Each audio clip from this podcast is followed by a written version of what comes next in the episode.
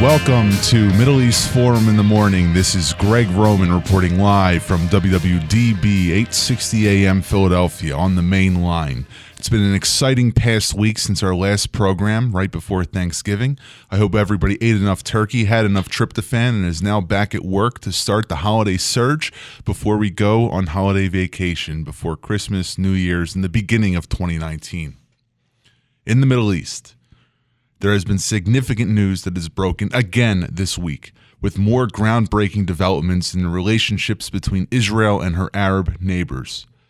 It's gone beyond that, though, of just the Arab neighbors immediately around Israel and has now entered into Africa and even so far away as the Persian Gulf.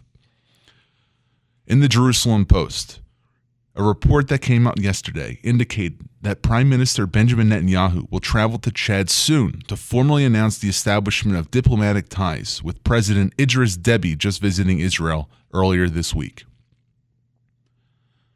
The announcement came after Netanyahu met for the third time in two days with the visiting president before the latter ended his two day visit, the first ever by a Chadian president, to the nation state of Israel. According to the statement, the two leaders discussed common threats and the war against terrorism.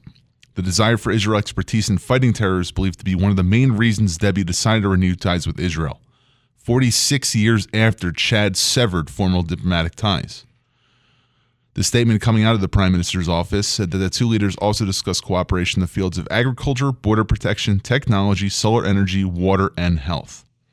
Beyond this, another report that came out on I 24 News was that President Donald Trump's administration has told Israel that it will present its long awaited Middle East peace plan next year. Israel's UN envoy, Ambassador Danny Danon to the United Nations, told journalists that he believes the peace plan was completed and that the administration had discussed timing with Israel to unveil the proposals. Danon was quoted as saying, We don't know the details of the plan, but we know that it's completed. He added that the early next year was considered the best timing because it will allow several months before expected elections in Israel. A rollout of the peace plan in early 2019 will allow Trump to present it without interfering in our political debate.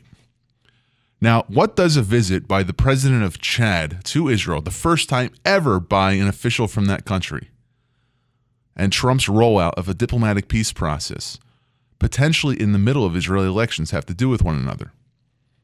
You have two competing diplomatic theories here that of regional engagement and that of hegemonic engagement. The idea that Israel is now reaching out to countries that have not had ties with it for almost 50 years, and some other countries that never had ties with it whatsoever, is one where diplomacy is being born out of Jerusalem and its own interests. The introduction of a peace plan by the president, or any sort of diplomatic initiative coming out of the White House, is a repeated 30 year process that started with George Shultz in 1988, at least as it relates to the Palestinians. And if we want to go all the way back to 1973, of American presidents, secretaries of state, and other diplomats trying to tell Israel what to do with its neighbors. Now, this worked twice. Once with Anwar Sadat and Menachem Begin meeting in Jerusalem in 1978 and 1979 before the Camp David peace talks under the auspices of Jimmy Carter. The Egyptian Israel peace treaty still exists to this day. The second initiative was King Hussein and Yitzhak Rabin, the prime minister of Israel back in the early 90s, coming up with the Jordanian Israel peace accord. That was done under the auspices of President Clinton. But what is not known by many in the public is, is that Sadat and Begin were already speaking to one another through intermediaries before the U.S. became involved. The same thing was true about the relationship between King Hussein and former Israeli prime ministers that had cooperated since 1949 on different security initiatives, but this was all done in what's called Track 2, behind the scenes. The issue right now with Israel and the Palestinian process which is something that's been going on since Oslo and many, many different failed attempts. Over 80 failed attempts by the American government to try to broker peace between the two sides. Is that there is not one address on the Palestinian side to find peace. And if the president comes forward and he says, Israel, go and have a good faith effort to negotiate with the Palestinians, one must ask, who on the Palestinian side is representing their interests. Is it Hamas? Is it the Islamic Jihad, both terror organizations? Is it the Palestinian Authority, a kleptocratic, autocratic, corrupt government that has no popular mandate? Or is it with grassroots leaders, families, clans, tribes, mayors of cities, city councils? I'd recommend to go with the latter rather than the three former. The reason being that if you want to broker peace, you should go and recognize the mistakes that were done with Jordan and with Egypt and go directly to speak to the people. Now, the Israeli elections will find themselves in a precarious position, especially those politicians running in those elections. Will this be a mandate on the Trump peace plan? Or will it be an effort to try to rebuff it? If the peace plan is accepted by the Israeli public, you still have no Palestinian partner. If the peace plan is rejected by the Israeli public in this election, and they go forward and elect someone who's a prime minister, whether it be Netanyahu or someone else, it will be very hard to renew trust with the United States. And that's why, before elections take place and before a peace plan is introduced, the Israelis must change their strategic mindset, both at the level of government, the military, the people, and the body politique, to one which we've been prescribing on this program for the past three months as Israel victory. The platform for any Israeli party that's running for Knesset elections should not be one that let's make peace with the Palestinians based on our goal to achieve peace without first participating in the societal restructuring of the Palestinian mindset towards the Israelis. If I'm an Israeli politician and I'm speaking to the public, my message would be we are willing to speak with the Palestinians but opposed to us saying that we demand no preconditions on their side, we do have preconditions on our side.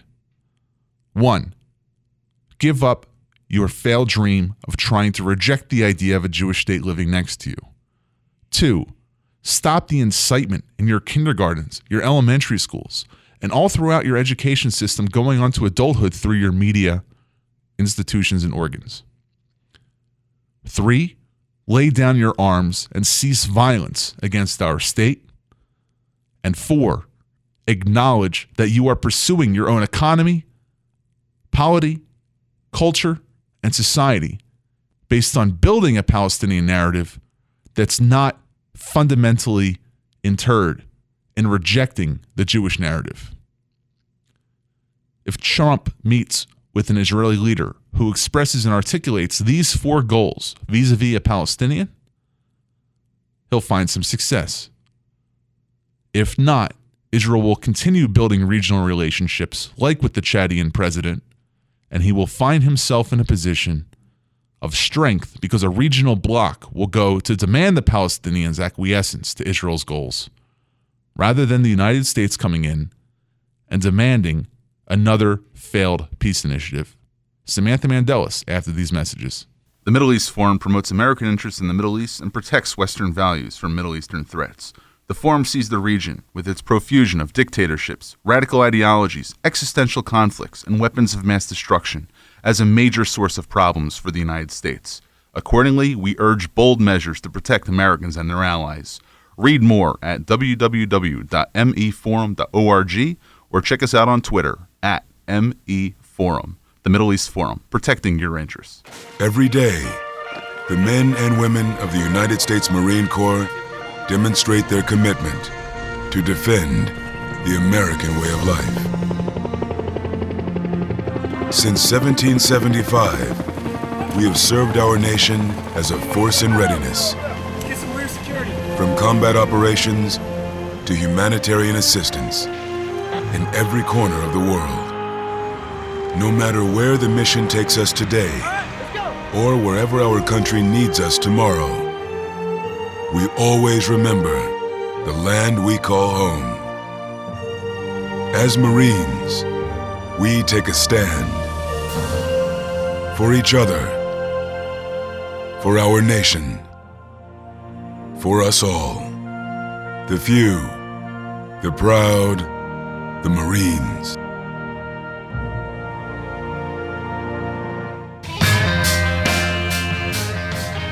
Welcome back to Middle East Forum Century Radio on WWDB 860 AM Philadelphia Talk Radio. My next guest is someone I have the privilege of calling a colleague and a friend. And the work that she has been doing for the past year and a half to two years, even arguably throughout her entire career, has focused on debunking extremism, of taking away the pernicious excuses that are used by mainstream American Islamists that they harbor to convey their messages of intolerance across different societies and spectra of the American way of life. Samantha Mandela serves as the Middle East Forum's Islamist Watch project coordinator.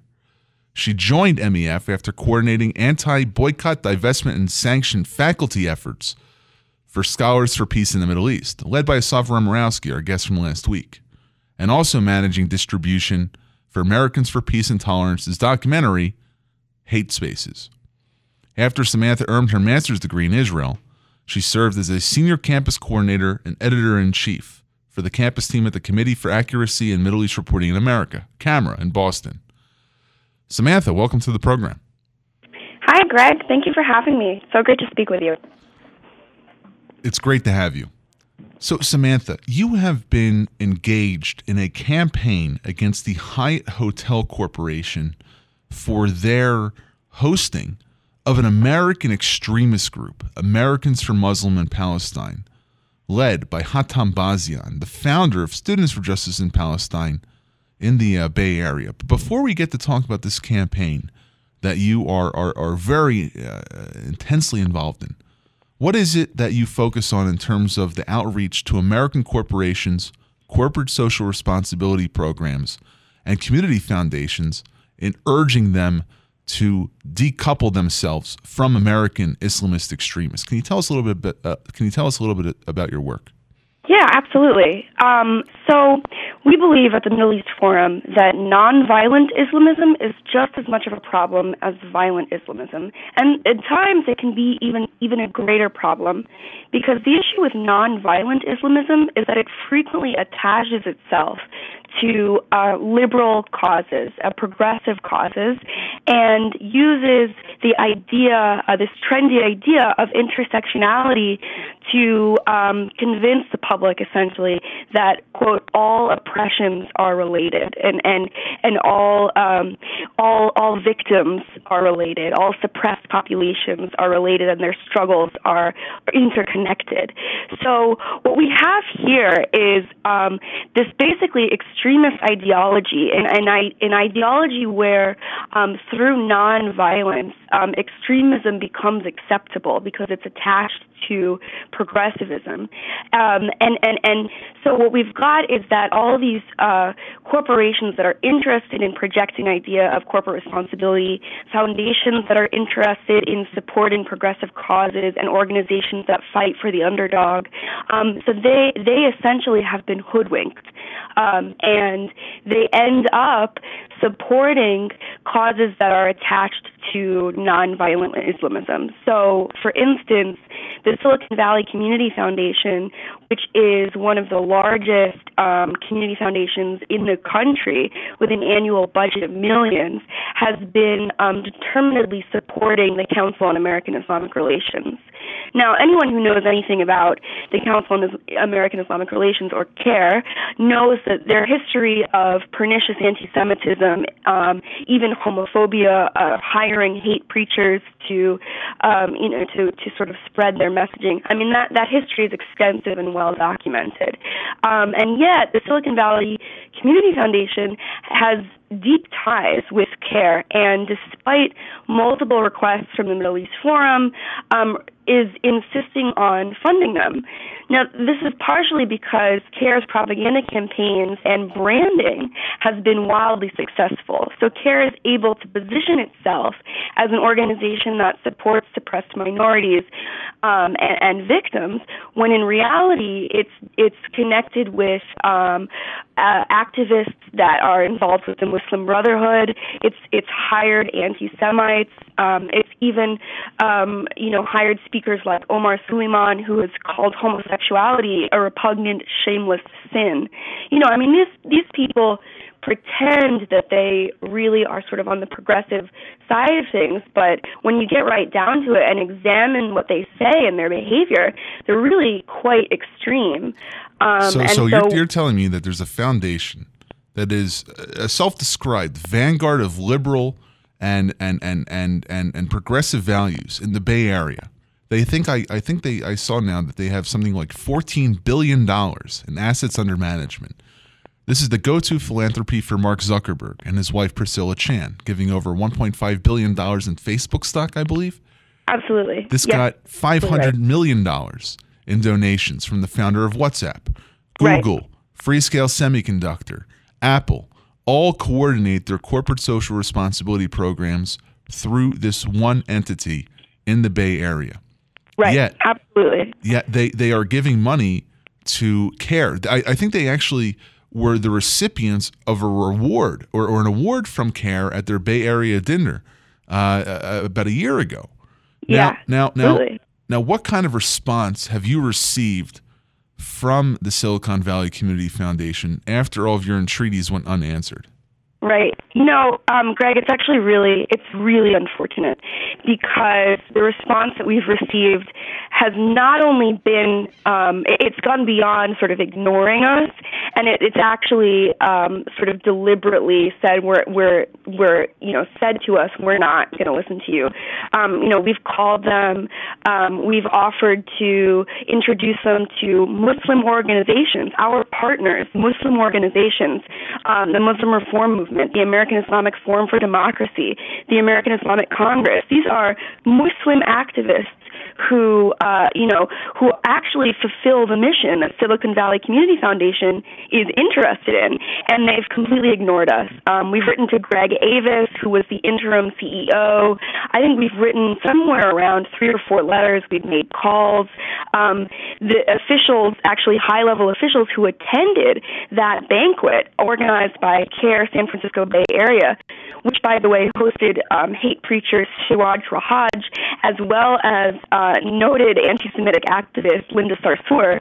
So um, the, the, the official who attended that banquet from uh, Silicon Valley Community Foundation actually blocked us on Twitter um, because we asked her, listen, this is these are the things that, for instance, Linda Sarsour and Siraj Wahhaj have said in public. Are, is this really what Silicon Valley Community Foundation believes? You know, um, Linda Sarsour uh, infamously um, advocated essentially for, for FGM on two women, Ayaan Hirsi Ali and Brigitte Gabriel, because she disagrees with them. Um, and Siraj Wahhaj has, in public, in speeches, advocated for uh, essentially for Muslim men to go out and be violent against uh, uh against their communities in order to convert them to Islam. Um, you know, I mean, we're not talking about you know sort of the majority, ordinary Muslim Americans who who are just Muslim and also American and would like to go about their daily lives. We're talking about real uh, uh, Islamists. And Silicon Valley, ha- uh, the Community Foundation, which has all of these resources and could do, you know, could corroborate our research on their own, could uh, open a dialogue with us, could be introduced to our our Muslim uh, uh, friends and allies. They've they've completely shunned us. It's really it's a it's a tragedy. It really is. So so that that's on the community foundation side, and, and it seems like there's almost no hope for dealing with them. I mean, I think the level of escalation here might have to get to a congressional investigation in terms of them abusing their tax exempt status because of their support for extreme extremists. And and what they don't realize is, and I think one of the subjects we didn't talk about was Islamic Relief, an entity in the United States which is currently under federal investigation by federal authorities. If one individual or one organization finds themselves under indictment, the house of cards of intersectionality and of the support that SVCF has has built up will all fall apart. It's better for them to pull out now, listen to MEF's early warning radar system, and and and to not necessarily comply with our request, but like you said, at least open a dialogue, and then maybe get in the way that they can uh, uh, find an easy way out rather than uh, being uh, criticized by us or supporting them. Now, Right. now, now that that's a community foundation, a, a, a semi-private entity. But one of the pieces of work that you've been doing a lot of, of broadcasting on Twitter, social media, you've written letters, we've reached out to some uh, of our, our friends in the corporate community, has been with the Hyatt Hotel chain. I, Right. underst- I understand that they issued a new policy after banning another organization, Act for America, under Brigitte Gabriel, and not allowing their hotel chains to host that organization or its chapters anyway and anywhere throughout the United States or even maybe the rest of the world. But on the other hand, they just hosted an extremist conference, I think this last weekend. Can can you tell us more about the work you've been doing on that and also Yeah. and what, what it means in terms of maybe their double speak? Right, absolutely. Now, this is a really so this is very layered, and actually, um, so so what actually ended up happening? Okay, so in the beginning of September, um, the Hyatt in Crystal City, Virginia. So we're we're talking about right next to the Pentagon. So Brigitte Gabriel's organization, Act for America, um, is uh, it's a large organization. It describes itself as sort of a national security grassroots group. Um, they actually they were scheduled to have their annual convention at this Hyatt in Crystal City. Now, um, organizations like Muslim Advocates and uh, the Southern Poverty Law Center, which is a whole other wrinkle, this whole other layer we, that we can talk about. Um, so those organizations sort of launched a campaign um, and a petition to get uh, Mark Hoplamazian, the CEO of Hyatt Hotels, to stop hosting. Now, Hyatt actually um, decided that they were going to go ahead with this conference, but then, so the conference actually was held at this Hyatt in Crystal City, but then, um, sort of in reaction, as the SPLC tells it, um, uh, Mark Hoplamazian came out at a conference at the end of September and said, you know what, we're reevaluating our policies. We're not going to host hate groups anywhere in the country from here on out. Now, it's interesting because in this specific declaration, um, Hyatt didn't name Act for America. However, Act for America is named as a hate group by the Southern Poverty Law Center, right? Um, which has had a lot of problems and a lot of controversy in the past couple of years for um, naming uh, anti-extremist organizations or individuals as "quote unquote" hate groups. For instance, um, it named Maajid Nawaz, who is a prominent uh, uh, uh, Muslim-born and raised activist. He's a, he's an activist for freedom of speech, especially in freedom of religion, um, and they named him an anti-Muslim bigot. Um, he actually ended up suing, and the SPLC had to remove his name from their designation of him as an anti-Muslim bigot, and, and they settled um, with him over that. But there have been multiple controversies like that. Um, it should also tell you something that the SPLC has not named most of the extremist Islamist organizations that exist in the United States. So, for instance, American Muslims for Palestine, which we'll talk about in just a second, um, which has a long history of connections to extremist organizations, extremist figures, and blatant, um, even neo Nazi inspired anti Semitic tropes, uh, they are not named by the SPLC as a hate group. So it's it's it's as of yet not entirely 100% clear how much influence the SPLC has on what groups Hyatt designates a hate group and therefore unacceptable, but since the SPLC was involved in the Muslim Advocates campaign and has published after Mr. Hoplamazian's declaration, it's probably safe to say that his declaration uh, of forbidding hate groups and Hyatt, his um, his uh, designation of hate groups is probably influenced, unfortunately, by the SPLC's designation.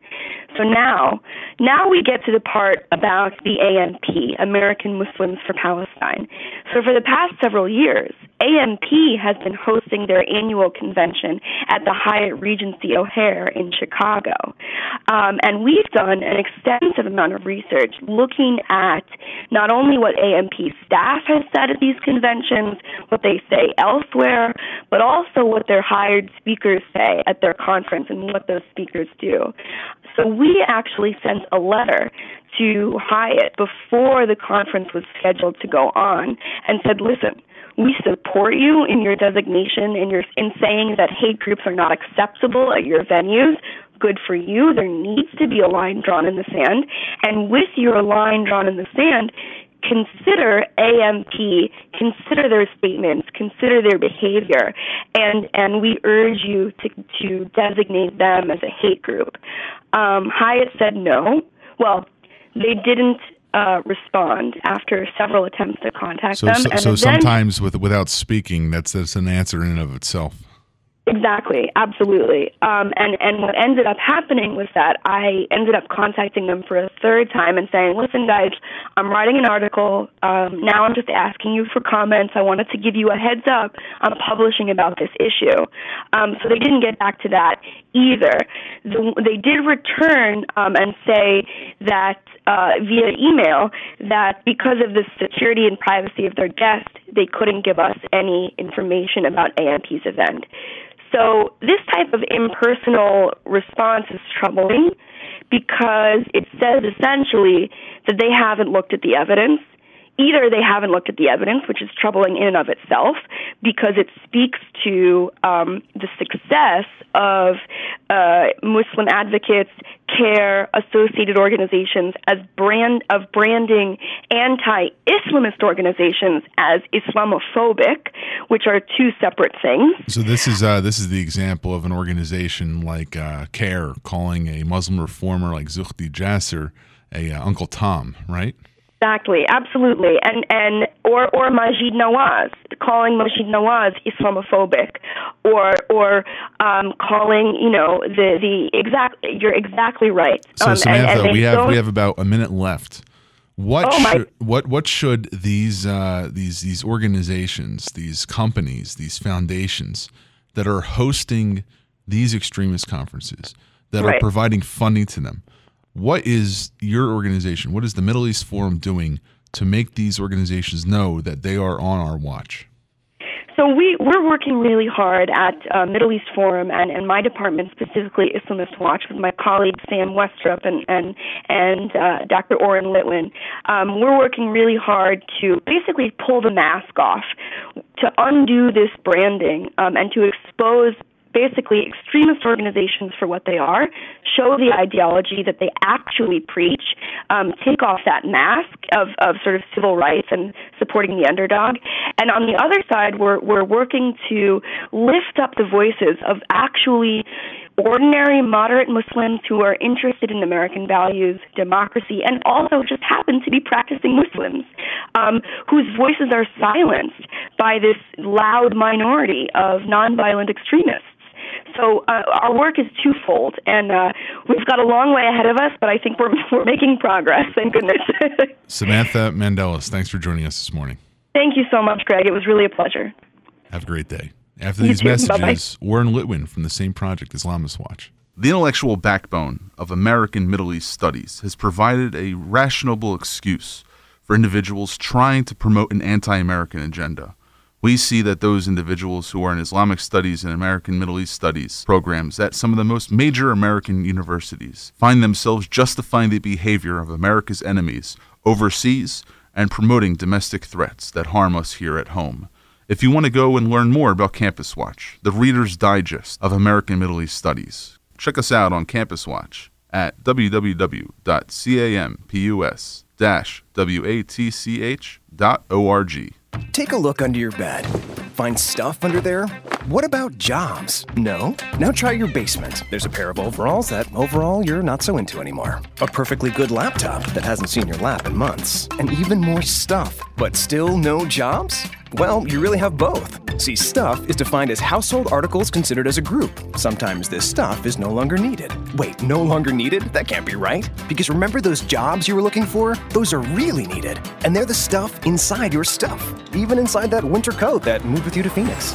Our job is to unlock those jobs. And it starts when you donate your stuff to your local Goodwill. Here's how we do it. When you donate to Goodwill, we sell your stuff to provide job training for people right here in your community. So just by teaming up with Goodwill, you help create jobs. And isn't that worth parting with the leftover keytar from your 80s cover band? Goodwill. Donate stuff, create jobs. Find your nearest donation center at goodwill.org. A message from Goodwill and the Ad Council. Welcome back to Middle East Forum Century Radio. On the bottom of the hour, we have Oren Litwin joining us, a research fellow with the Middle East Forum's Islamist Watch project, who's extensively involved with research in its Islamist Money and Politics program. Oren is an associate fellow for the R Street Institute and has previously served as a political risk fellow for young professionals in foreign policy, and also as an adjunct professor of political science at the United States Naval Academy in Annapolis. Oren, welcome back. Thanks to be here. And I understand that you have just completed a, uh, whirlwind tour of France and Israel. How, how are the conditions over there? Uh, very interesting. Uh, France is still definitely, uh, uh, I would say, not a uh, comfortable place for the Jewish community. You have to pretty much hide who you are in public, and that's going to continue to be the case until the French government really gets a handle on its homegrown extremism problem. Um, and that's that's pretty much the highlight of that trip. And uh, I, I, think right now you're you're avoiding these massive riots that are going on in Paris on the Champs Elysees in response to a carbon tax. Not really necessarily uh, connected to the Middle East, except for the fact that we deal a lot with uh, countries whose economies depend on hydrocarbon resources. But um, I'm, I'm, glad you got out of there before the uh, the streets got rough. Yeah, uh, well, I appreciate that. So we brought you on the program this morning to do a post-election roundup of the uh, last uh, nine months, arguably year and a half of research that you've been doing on the funding of American Islamists to American politicians. And we have a unique situation right now where two or three American Islamists themselves have been elected to the U.S. Congress. But before we get to Congress, I was hoping that we might do a little bit of a roundup on three issues. First, the connection between the issues that these candidates were running on. What were their platforms? Second, what do American Islamists get out of actually sponsoring these candidates? And third, who are we talking about? So let's start with the third point first. I understand that you've done a survey where you're seeing that American Muslims, uh, many of whom are, are, are of, a, of a great background, they have served in the military, they've had professions, but a minority of whom are, are a little bit problematic for our democratic institutions. They're, they're entering office now in larger numbers. A lot of it is city councils, school boards. They have nothing to do with any of the Islamist organizations that our organization tracks. Yet these Islamist organizations are claiming credit for their election. But in some exceptional cases, it ends up being Islamists that are burrowing in. And this is in terms of the higher office that, that we alluded to beforehand. Can you tell us a little bit about Rashida Tlaib, Ilhan Omar, Keith Ellison, Akhtar, a few others that have gotten to office. Who are the most uh, extreme examples of people who are going to be representing their districts now in Congress, or even some people who have been elevated to the level of Attorney General of their state?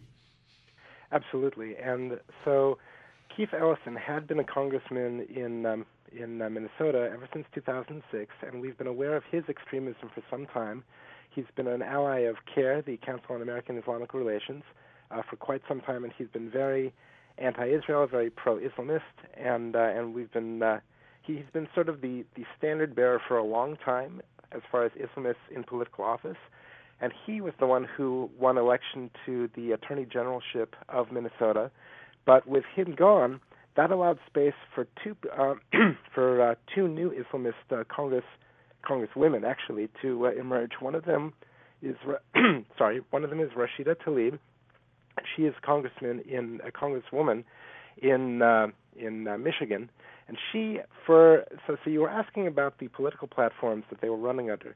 Most of the uh, candidates we saw, and Tlaib and uh, Congresswoman-elect Ilhan Omar, uh, were no exception. They were running as un- unapologetic progressives. They were really toning down any sort of religious issue other than pointing to their Islam as an identity issue.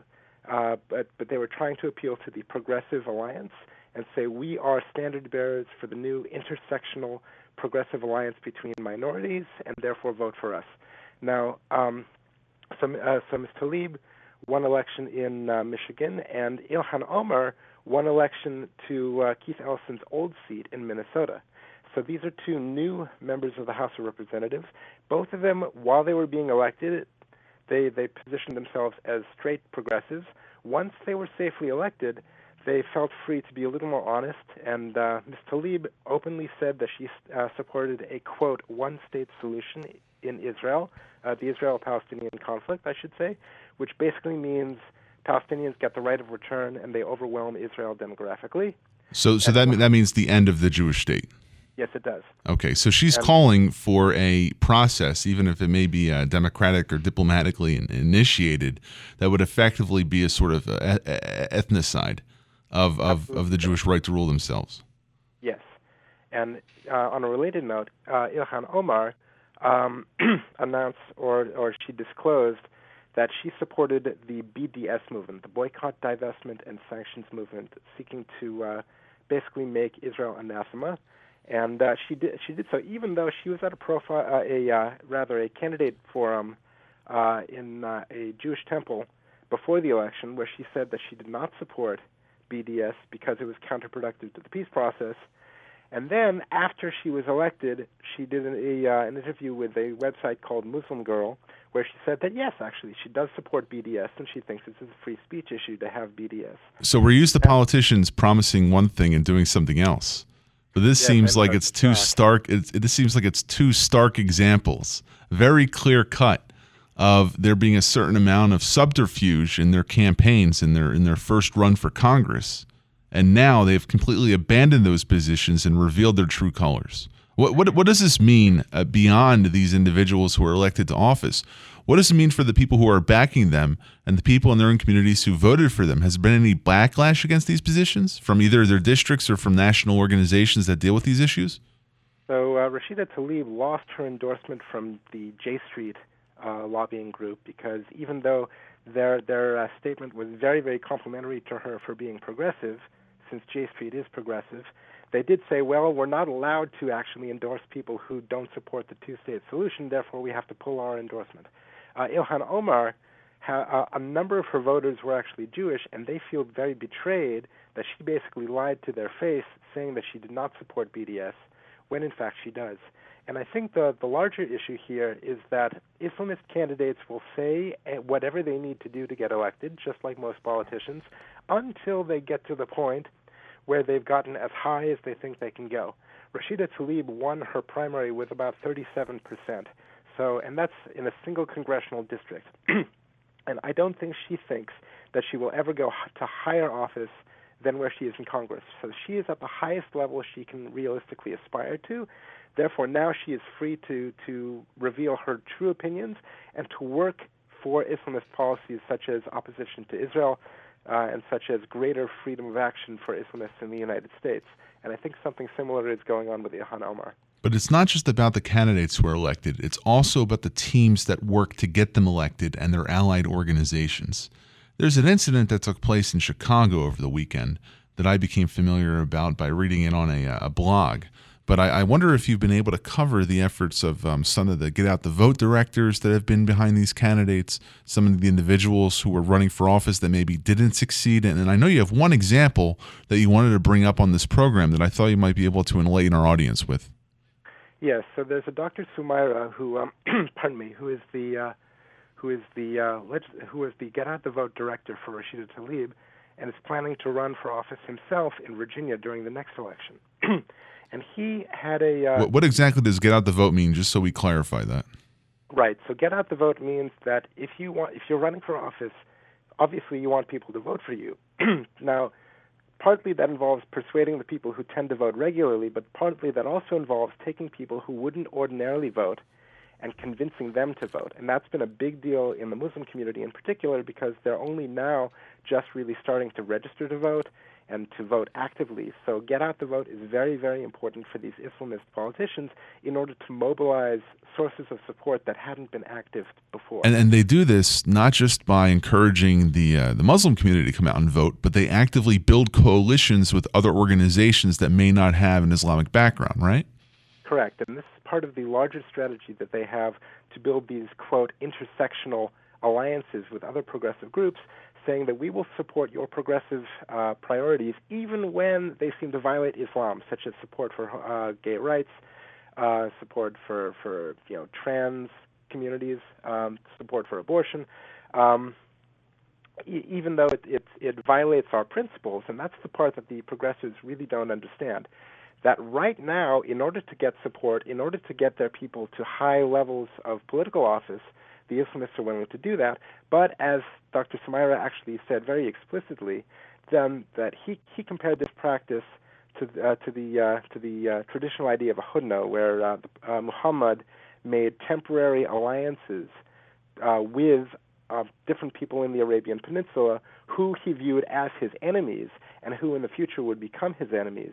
So so these these temporary alliances are just for pragmatic purposes in the present time and are due to be broken as soon as it's politically convenient. And I wish the progressives would understand that they're playing with fire by allowing Islamist groups in particular so much political pull within their coalition. Okay, so so you have this this uh, un- unholy alliance, let's call it, between progressive and Islamists. What do the Islamists do after they get elected to office? Do they do they pivot and, and turn on those who help them get elected? That's the Jewish constituents within her district, but uh, and, and that's the Jewish constituents within her district. But uh, and, and that's again to to larger point of uh, the Israel-Palestinian issue is one of the major major priorities of the Islamist movement, uh, obviously. And they seem to feel that now, after many years of preparing the battle uh, battleground, so to speak, with organizations such as Students for Justice in Palestine uh, and others like that who have spread the, these poisonous uh, views about the Israel, um, you know, Israel's conduct. Now they think that they can safely be a little more open about their hatred of the Jewish state and get away with it. But in general, the the um, Islamists are still pushing the progressive uh, policy platform in order to maintain their place within the coalition, and I think they will continue to that to do that right up until the point that they can drop the mask and start exerting political power to uh, to do what they really want. Now, we've seen this happen also with grassroots organizations. Individuals like Linda Sarsour and her other co founders of the Women's March were openly cavorting with uh, Louis Farrakhan, the head of the Nation of Islam, an extremist organization in this country, and a renowned anti Semite. Now, there was backlash by one of the other founders of the Women's March saying that she would not have anything to do with Sarsour and her cohort so long as they were keeping uh, Farrakhan company. Now we've seen that, that that's not not necessarily electoral politics, but could you see a similar split between Islamists and the progressive movement in this country if there's a wider fissure that's exploited by revealing comments like this get up the vote director had? I think there could be, and I would actually draw the parallel between progressive attitudes toward Christianity, because as we know, there's not just one monolithic Christian group. There's Baptists, and there's Catholics, and there's uh, evangel- uh, evangelicals, and there's uh, uh, you know Universalists. I don't know whether they're even considered Christians, but uh, all these different groups and political operators are very comfortable taking each group and and viewing it in isolation, saying, well, the Catholics behave differently from the Baptists, who behave differently from the Mormons, and and viewing them differently. And uh, progressives, in particular, are um, they have a level of suspicion almost verging on paranoia against groups like the Southern Baptists or the Christian Dominionists and so on. And if they realize that the Islamists are not simply Muslims, because there's no really such thing as saying one monolithic Muslim bloc, some Muslims are more moderate than others, and the Islamists are you know they're they're directly motivated to, to gain power and use it for religious purposes, just like the uh, the Christian Dominionists are suspected of being. Um, and in that case, the pro- progressives really have the the, the op- opportunity to recognize the difference between moderate patriotic Muslims who just want to help out their communities versus the Islamists who are seeking to actively gain power and position themselves for a larger struggle. And, and recognizing the difference, they need to, to defend the very principles that they, they, they actually claim to, to uh, work for, such as uh, actual tolerance, because you know, the Islamists don't actually like gays. They don't actually like abortion. They're just taking this uh, this pose in order to gain power, and sometime down the line, they're going to actively pursue their real priorities. So, what is Islamist Watch doing to uh, expose, exploit, to widen these fissures that have become apparent after this conference over the weekend? How is your project and the work that you're doing making progressives aware of the manipulation that they are being subjected to on a daily basis, especially at a heightened period when we have elections like that just took place a few weeks ago?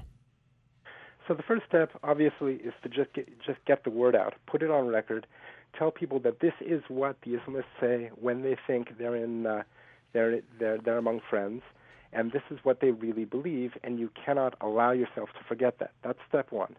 Step two, once it is on record, then you you basically go to the politicians and say, are these the kind of people that you want to work with?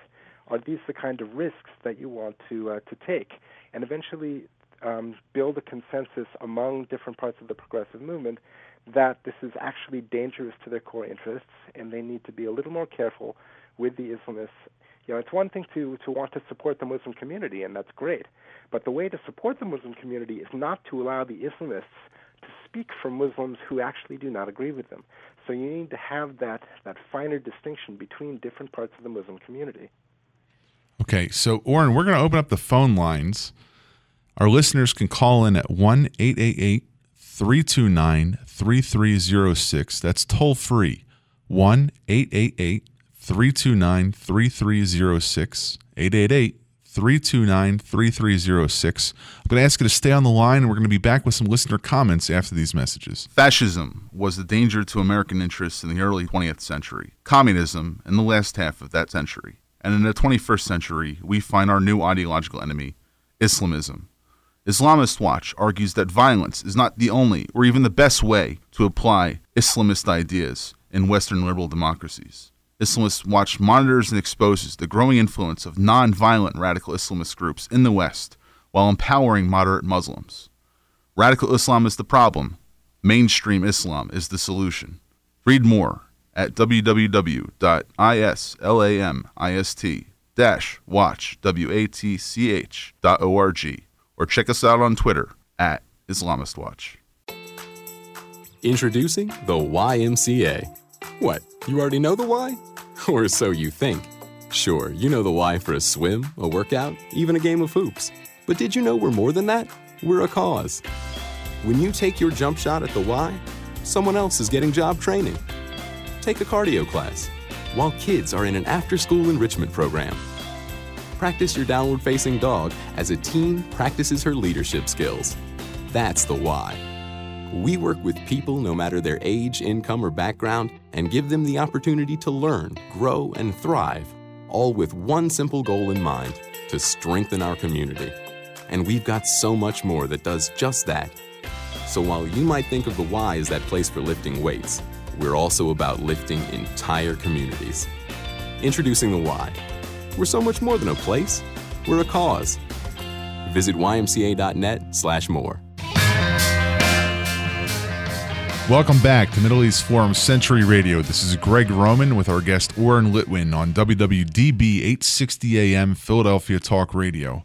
Oren, I got a few emailed comments that came in right now that I'm going to pose to you. We've got about five minutes left before our last break. You can join us?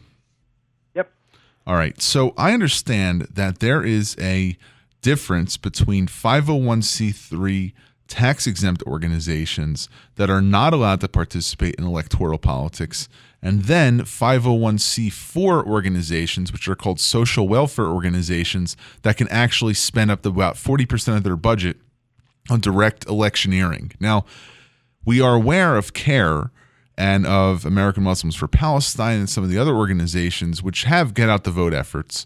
But what exactly are the uh, organizations like Jetpac able to do in terms of enabling the Islamist Progressive Alliance and at the same time spending money on candidates to support their elections? So, Jetpac can, first of all, they can actually endorse candidates, which CAIR legally cannot do, although they've skirted close to the line before. They can also, Jetpac can also, that they have a uh, training program for new candidates, teaching them how to run a campaign, how to uh, speak in public, and and different things like this. And they're able to actively intervene in the in a campaign and in an election in a way that CAIR cannot do. So I, I think that it might be incumbent upon organizations like the Middle East Forum and its allies to encourage these individuals who have Islamist tendencies to run for office so they can be called out rather than to keep their opinions in private. Would you rather have the candidates withdraw their candidacy and just go back into the shadows from where they came, or would you rather have them on public display and confronted with these opinions, especially Tlaib and, and Ilhan Omar, who were just elected? I mean, they have another election two years from now. They're going to start running maybe six months to a year from now. Isn't it better to have that exposed rather than to have them go back into their recesses? Um, to an extent, and and I do agree that the more sunlight that we see on their actual behavior, the better. So, in some sense, letting them act in office might have benefits. But my my my ultimate preference would be for a lot of Islamists to run for office and lose, so so that we get the uh, the benefits of them being exposed to scrutiny during the campaign, but they don't actually get the chance to use political power to advance their ends. And, and, that makes a lot of sense, just insofar as they have a platform, but then they get deplatformed by the people, rather than the deplatforming example as we've spoken about on this program, where a tech company or a charity or a payment processor makes a decision about your inability to participate in democracy. Now, Oren, we've got about two minutes left. Is there anything that we should be aware of on the state or the local level? For instance, Keith Ellison's election right now and and and, and uh, his his victory in Minnesota to become Attorney General that our listeners should be on the watch out for? Sure. Uh, Keith Ellison is one for sure. Another one actually is the increasing influence of Linda Sarsour and her allies in New York City. And they've got the what's it, the Muslim Democratic Club of New York. They just succeeded in electing uh, two Muslim politicians to state office. Uh, Charles Fall, who was elected to the State Assembly of New York, and Robert Jackson, who was elected to the State Senate. And um, in in those cases, in some uh, issues of municipal municipal politics in New York City, we've seen the increasing influence by Sarsour and by her club, uh, by others who work with her, like Debbie Almontaser. Um, and that's the kind of thing that you really want to keep an eye on because that's where the real damage happens outside of the public eye. And in general, what kind of positions are these individuals putting forth on a local level? That's very different from the federal entities. Well, we just saw actually a case where uh, there was a uh, New York City grant given to about 15 different Muslim community organizations. The, the total grant was like $200,000, and among the grantee, orga- uh, the grantee organizations was CAIR, was the Muslim American Society, which is the American Front for the Muslim Brotherhood, was the Islamic Circle of North America, ICNA, uh, which is a front for the uh, Jamaat Islamiyah organization in Southeast Asia. And uh, ICNA actually was planning to use that money for religious purposes, and the uh, city was just uh, rebuked for that by the uh, Freedom from Religion Foundation, which did a good job on following up on this issue. But that's the kind of thing that they would be able to get away with if people are not watching. So this is what we have to look forward to. It's not just Islamists getting elected to office, but it's using the public purse to then go back and supporting the organizations that helped them get elected in the first place. Oren Litwin, thanks for your interview this morning. My pleasure. Thanks for having me. We'll be back with final thoughts after these messages. The Israel Victory Project steers U.S. policy toward backing an Israel victory over the Palestinians to resolve the Arab Israeli conflict. Decades of what insiders call peace processing have left matters worse than where they started. The time has come for a new approach, a complete rethinking of the problem that draws on Israel's earlier and successful strategy of deterrence. Stop pressuring Jerusalem to compromise and make painful concessions. Instead, support Israeli victory, convincing Palestinians and others that the Jewish state will endure. Read more at meforum.org.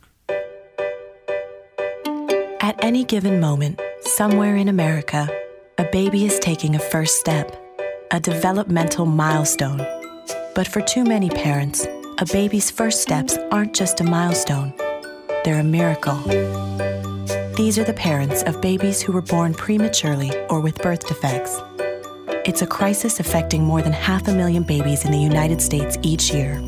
You can help them by joining volunteers like you who walk in March for Babies. The money you raise funds research and local programs that help babies overcome the challenges of premature birth and birth defects. Together, our steps make stronger, healthier babies a reality for thousands of families. Sign up today at marchforbabies.org to take the steps that help make milestones and even miracles possible. Who will you march for? Welcome back to Middle East Forum Century Radio. Greg Roman here on WWDB 860 AM Philadelphia Talk Radio. In the next four minutes, I want to reflect on a conversation that I had last night at a program called Focus, an organization that's been set up in Center City, Philadelphia to be able to have intensive, deliberate, and meaningful conversations around the Israel Palestinian conflict. And I gave three points that I would recommend to my listeners on what it takes to have a successful political conversation, whether it be with a family member, like you may have just had over the Thanksgiving table, or in your community, or in even the workplace, which I would you know urge you to to not necessarily do, depending on what your uh, politics are at work. But if it does come up, this is what you can do. When you are speaking about a political issue, what is acceptable in Congress should be acceptable around the kitchen table.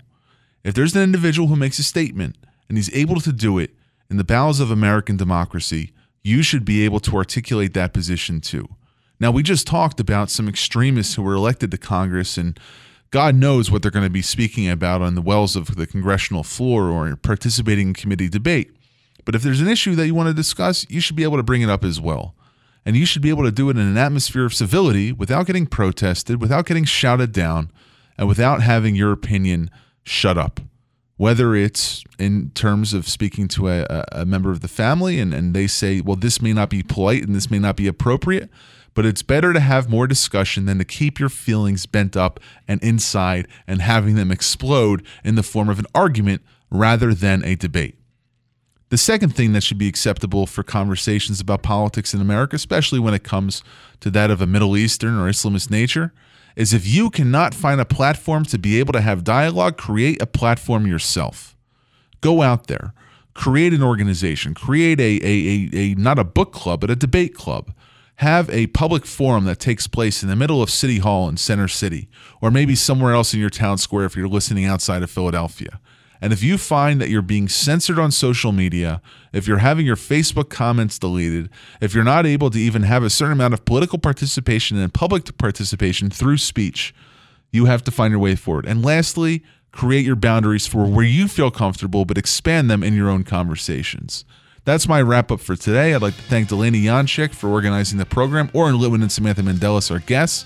And as always, we're here on WWDB 860 AM 10 a.m. Eastern Standard Time in the mornings and on the podcast after. I'm Greg Roman. Have a great week.